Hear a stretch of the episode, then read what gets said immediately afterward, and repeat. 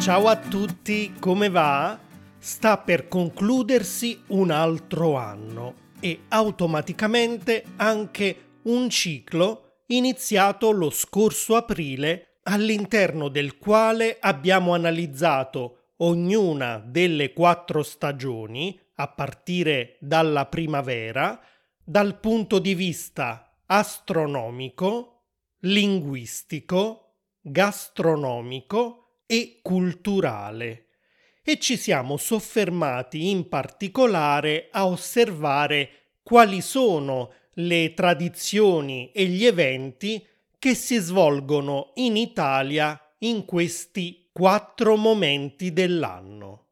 Ci è rimasta solo una stagione da prendere in considerazione, che tra l'altro comincerà proprio fra pochi giorni, e questa stagione è l'inverno. Prima di iniziare vi ricordo brevemente che per questo episodio avrete a disposizione, come sempre, la trascrizione con la definizione e la traduzione in inglese dei vocaboli più importanti per capire il testo e un foglio di lavoro con tanti esercizi di comprensione, vocabolario e grammatica. Troverete tutto su italianglot punto com. Un'altra cosa, se volete aiutarmi a far conoscere il mio podcast non solo ad altri studenti di italiano, ma anche agli appassionati dell'Italia e della sua cultura, potete farlo spendendo solo pochissimi secondi del vostro tempo e assegnando al podcast una valutazione di cinque stelle sull'app di Spotify o di Apple Podcasts. Grazie infinite! Dunque, come abbiamo fatto anche negli episodi precedenti, cominciamo dall'aspetto linguistico e vediamo cosa significa e da dove viene la parola inverno. Poiché la lingua italiana è figlia del latino, la risposta sta nel termine che gli antichi romani usavano per riferirsi a questa stagione, ovvero hibernum. Si trattava di un aggettivo che si anteponeva alla parola tempus, che voleva dire tempo, ma anche stagione. Hibernum tempus era dunque letteralmente la stagione invernale. A sua volta, però, l'aggettivo hibernum veniva probabilmente da himernum, composto da im e ernum. La radice im voleva dire freddo, mentre la terminazione ernus indicava appartenenza, una caratteristica cioè che appartiene a qualcosa o a qualcuno. Ad esempio, paterno viene dal latino paternus, che vuol dire proprio appartenente a un padre, che è tipico di un padre.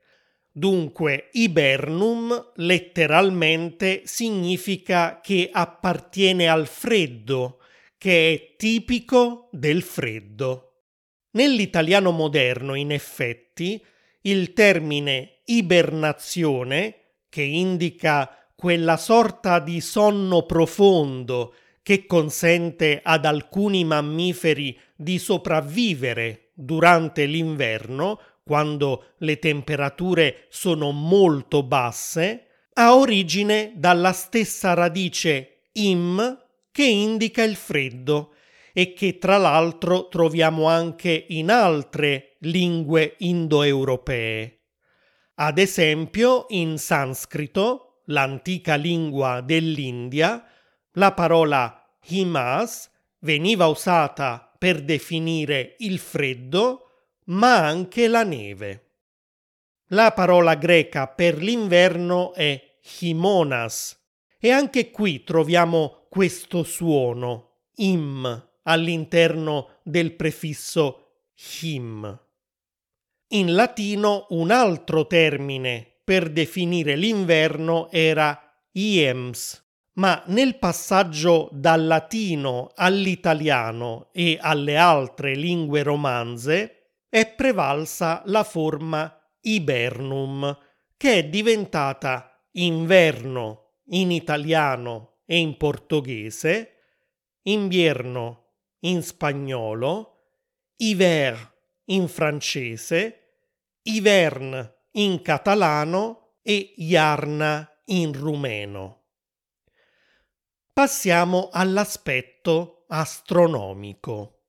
Ormai vi ho spiegato negli episodi relativi alla primavera, all'estate e all'autunno in che modo si muove la Terra rispetto al Sole. Vi ho detto che la Terra gira su se stessa intorno a un asse che non è perfettamente perpendicolare rispetto ai raggi del Sole, ma è inclinato. Ed è proprio questa inclinazione che determina la variazione di ore di luce e di buio durante l'anno a determinate latitudini, e anche la differenza di temperatura tra la primavera e l'estate, in cui le temperature tendono ad aumentare, e l'autunno e l'inverno in cui tendono invece a diminuire. Non vi ripeterò perciò per l'ennesima volta cosa succede esattamente al pianeta Terra in inverno, per quello potete andare ad ascoltare gli episodi precedenti, di cui troverete dei link nelle note di questo episodio su italianglot punto com. Non vi parlerò dunque delle cause di tutti i fenomeni tipici dell'inverno, ma mi limiterò a descriverveli. Innanzitutto, il giorno in cui comincia l'inverno si chiama solstizio d'inverno e ogni anno capita in un momento diverso, compreso tra il venti e il ventitré dicembre. Quest'anno, nell'emisfero nord, dunque quello in cui si trova anche l'Italia, l'inverno comincerà martedì ventuno dicembre, con una giornata che avrà solo otto ore e quarantasei minuti di luce. Anche la parola solstizio deriva dal latino. Per la precisione, il termine utilizzato dagli antichi romani era solstitium ed era composto da sol, che vuol dire sole, e stitium, un derivato dal verbo sistere, che significa fermarsi. Il solstizio è dunque il momento in cui il sole apparentemente si ferma. Ovviamente non è davvero così. Tutti gli astri sono in continuo movimento nell'universo. Però se osserviamo l'altezza del Sole rispetto all'orizzonte, sempre per il fatto che l'asse terrestre è inclinato, ci accorgeremo che la traiettoria che compie ogni giorno quando sorge a est fino a tramontare a ovest, ha la forma di un arco e l'apice di quest'arco non raggiunge mai la stessa altezza nel cielo. In estate è abbastanza alto rispetto all'orizzonte, ma poi giorno dopo giorno continua a scendere finché nel giorno del solstizio d'inverno raggiunge l'altezza minima. È proprio in quel momento che il Sole è come se si fermasse, come se fosse arrivato al capolinea, e da quel momento in poi non potrà far altro che cominciare a risalire ogni giorno un po' di più rispetto al precedente. Una conseguenza di questo fenomeno è che il giorno del solstizio d'inverno le ombre di qualunque oggetto, comprese le nostre, hanno la lunghezza massima rispetto ad altri momenti dell'anno. Questo succede perché il Sole raggiunge appunto l'altezza minima rispetto all'orizzonte e potete verificarlo voi stessi: quanto più alto il Sole è nel cielo, tanto più corte sono le nostre ombre, mentre quanto più basso è il Sole, tanto più le ombre sono lunghe. Come abbiamo detto, in inverno le giornate si accorciano e fa più freddo. Questo è dovuto sempre al fatto che l'asse terrestre è inclinato e l'emisfero in cui è inverno è inclinato in modo tale da trovarsi più lontano dal Sole rispetto all'emisfero in cui è estate. Questo comporta che in quell'emisfero abbiamo meno ore di luce rispetto alle ore di buio. L'altra conseguenza è che nell'emisfero che guarda verso il Sole e in cui è dunque estate, i raggi raggiungono il suolo quasi perpendicolarmente. E questo vuol dire che c'è maggiore concentrazione di calore su una minore superficie. Ecco perché d'estate fa così caldo. Al contrario, nell'emisfero in cui è inverno, che come abbiamo detto è rivolto dal lato opposto rispetto al Sole, i raggi arrivano sulla sua superficie con maggiore inclinazione. Il calore viene perciò disperso su un'area più ampia e conseguentemente non riesce a riscaldare in modo intenso l'aria e il suolo. Ecco perché d'inverno fa freddo. Quali sono le tradizioni legate al solstizio d'inverno e più in generale a questa stagione fredda e buia? Partiamo come sempre dall'antichità prima di arrivare ai giorni nostri. Le celebrazioni per eccellenza legate al solstizio d'inverno nell'antica Roma erano i Saturnalia, festeggiamenti che duravano sette giorni e in cui tutto era concesso. D'altro canto, bisognava esorcizzare in qualche modo l'arrivo di una stagione triste dal punto di vista del clima, e il modo migliore per farlo era divertirsi il più possibile.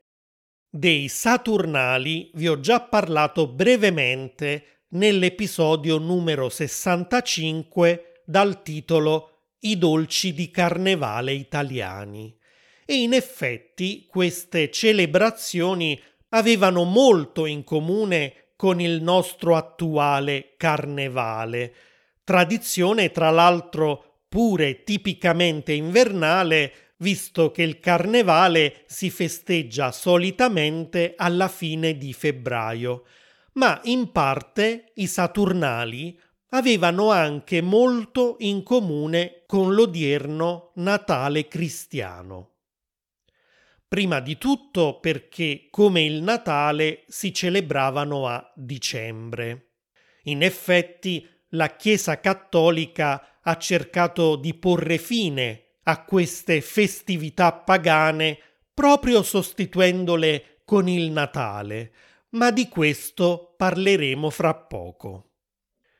In epoca imperiale i Saturnalia iniziavano il diciassette dicembre e terminavano il ventitré e si chiamavano così perché si svolgevano in onore del dio Saturno, che, secondo le credenze di allora, aveva regnato sulla terra durante la cosiddetta Età dell'Oro, Aurea Etas in latino, un'epoca chiamata così perché caratterizzata da abbondanza, prosperità e pace per tutti.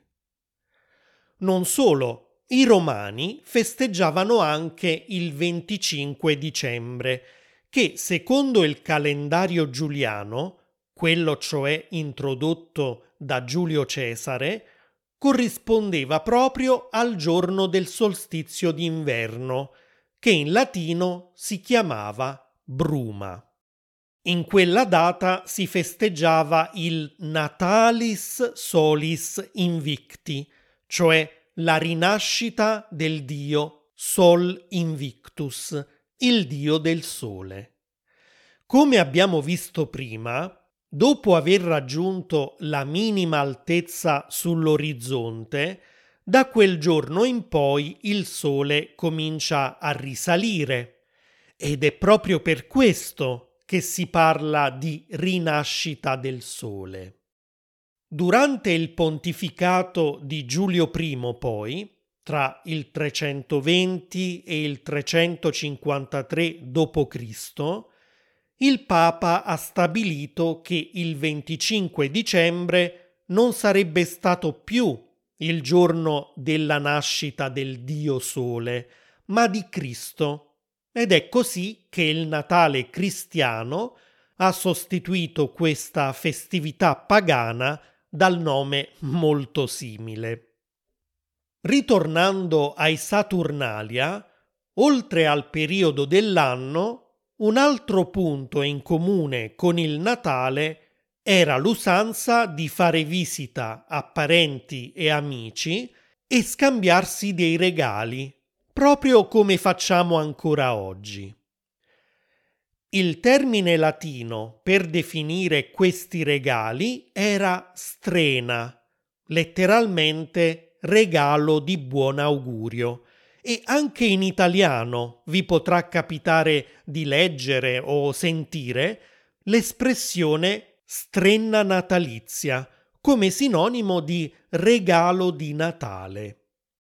I Saturnalia avevano inizio con dei banchetti e, un po' come a Carnevale, non c'erano regole, anzi l'ordine delle cose veniva capovolto.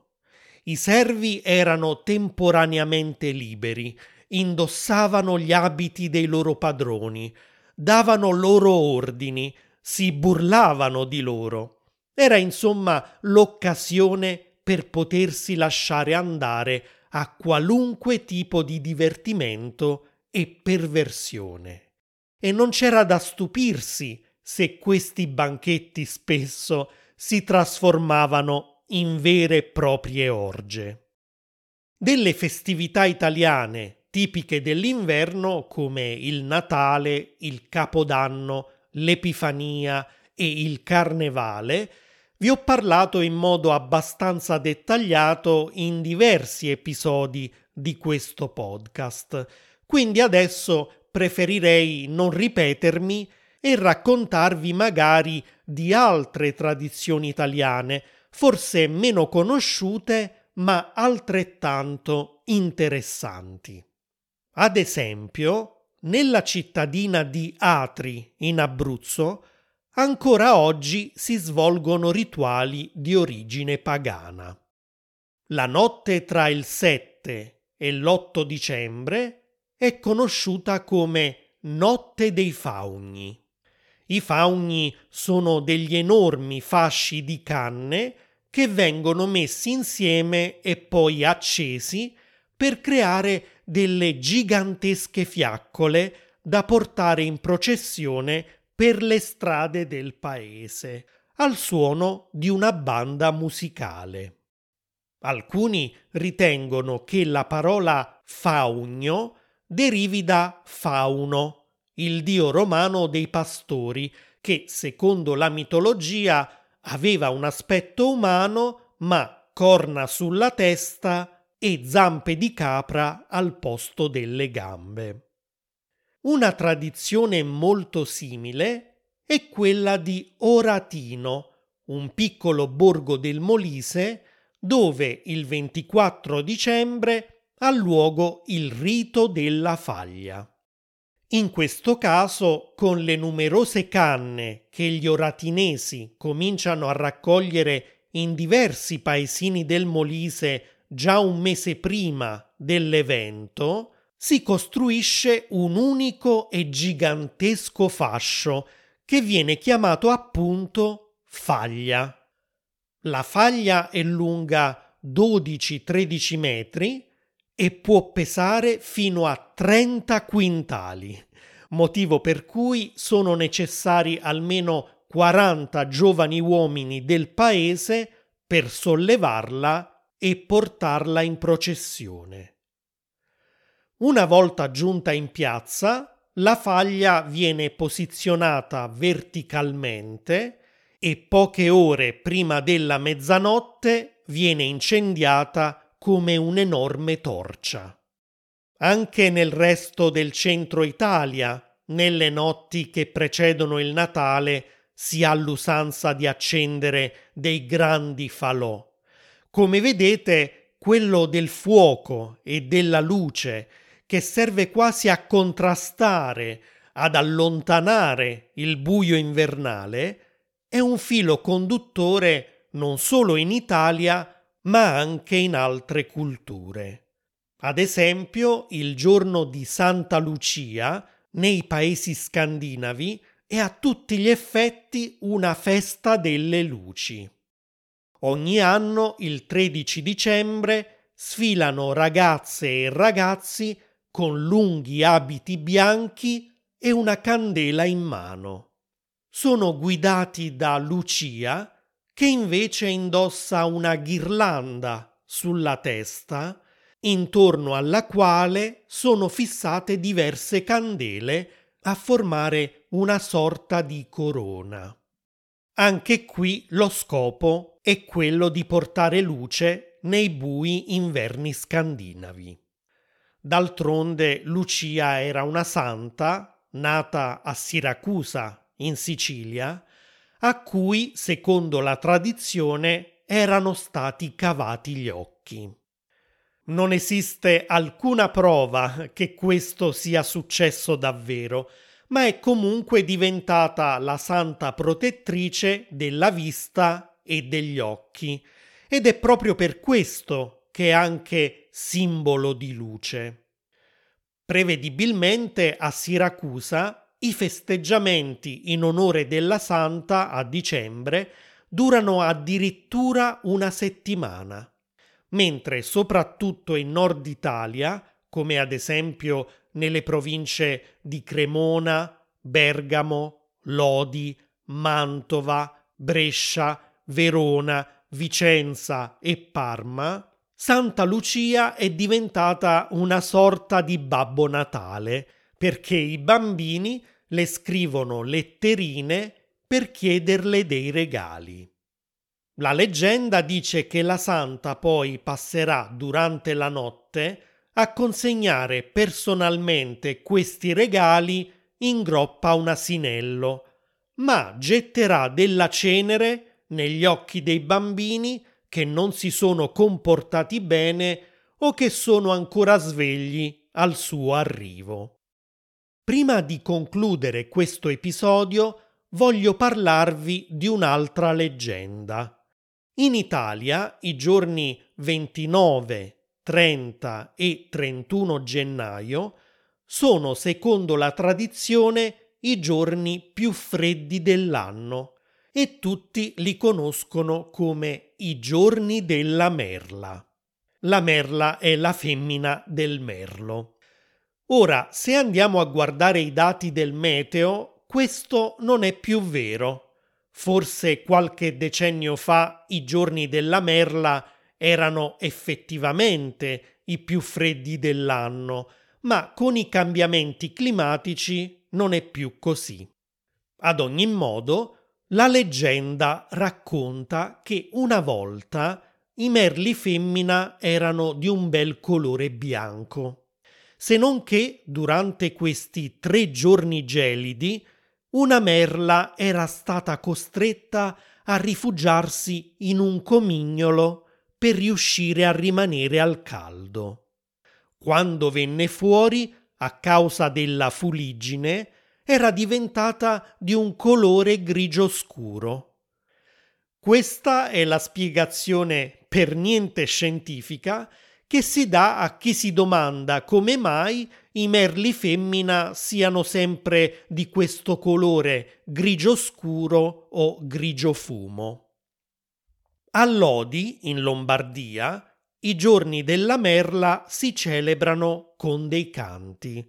Dei cori si dispongono sulle rive del fiume Adda e intonano delle canzoni popolari. Si tratta di una tradizione contadina che serviva a vivere questi giorni così freddi nel modo più gioioso possibile. Troverete a tale proposito un video nelle note di questo episodio. E voi, come vivete i giorni più freddi e bui dell'anno nel vostro paese? Quali sono le tradizioni, i rituali, le leggende della vostra cultura relative a questa stagione? Come sempre potete farmelo sapere scrivendomi su Instagram, su YouTube o contattandomi dal mio sito italianglot punto com. A presto e buon inverno a tutti! Ciao!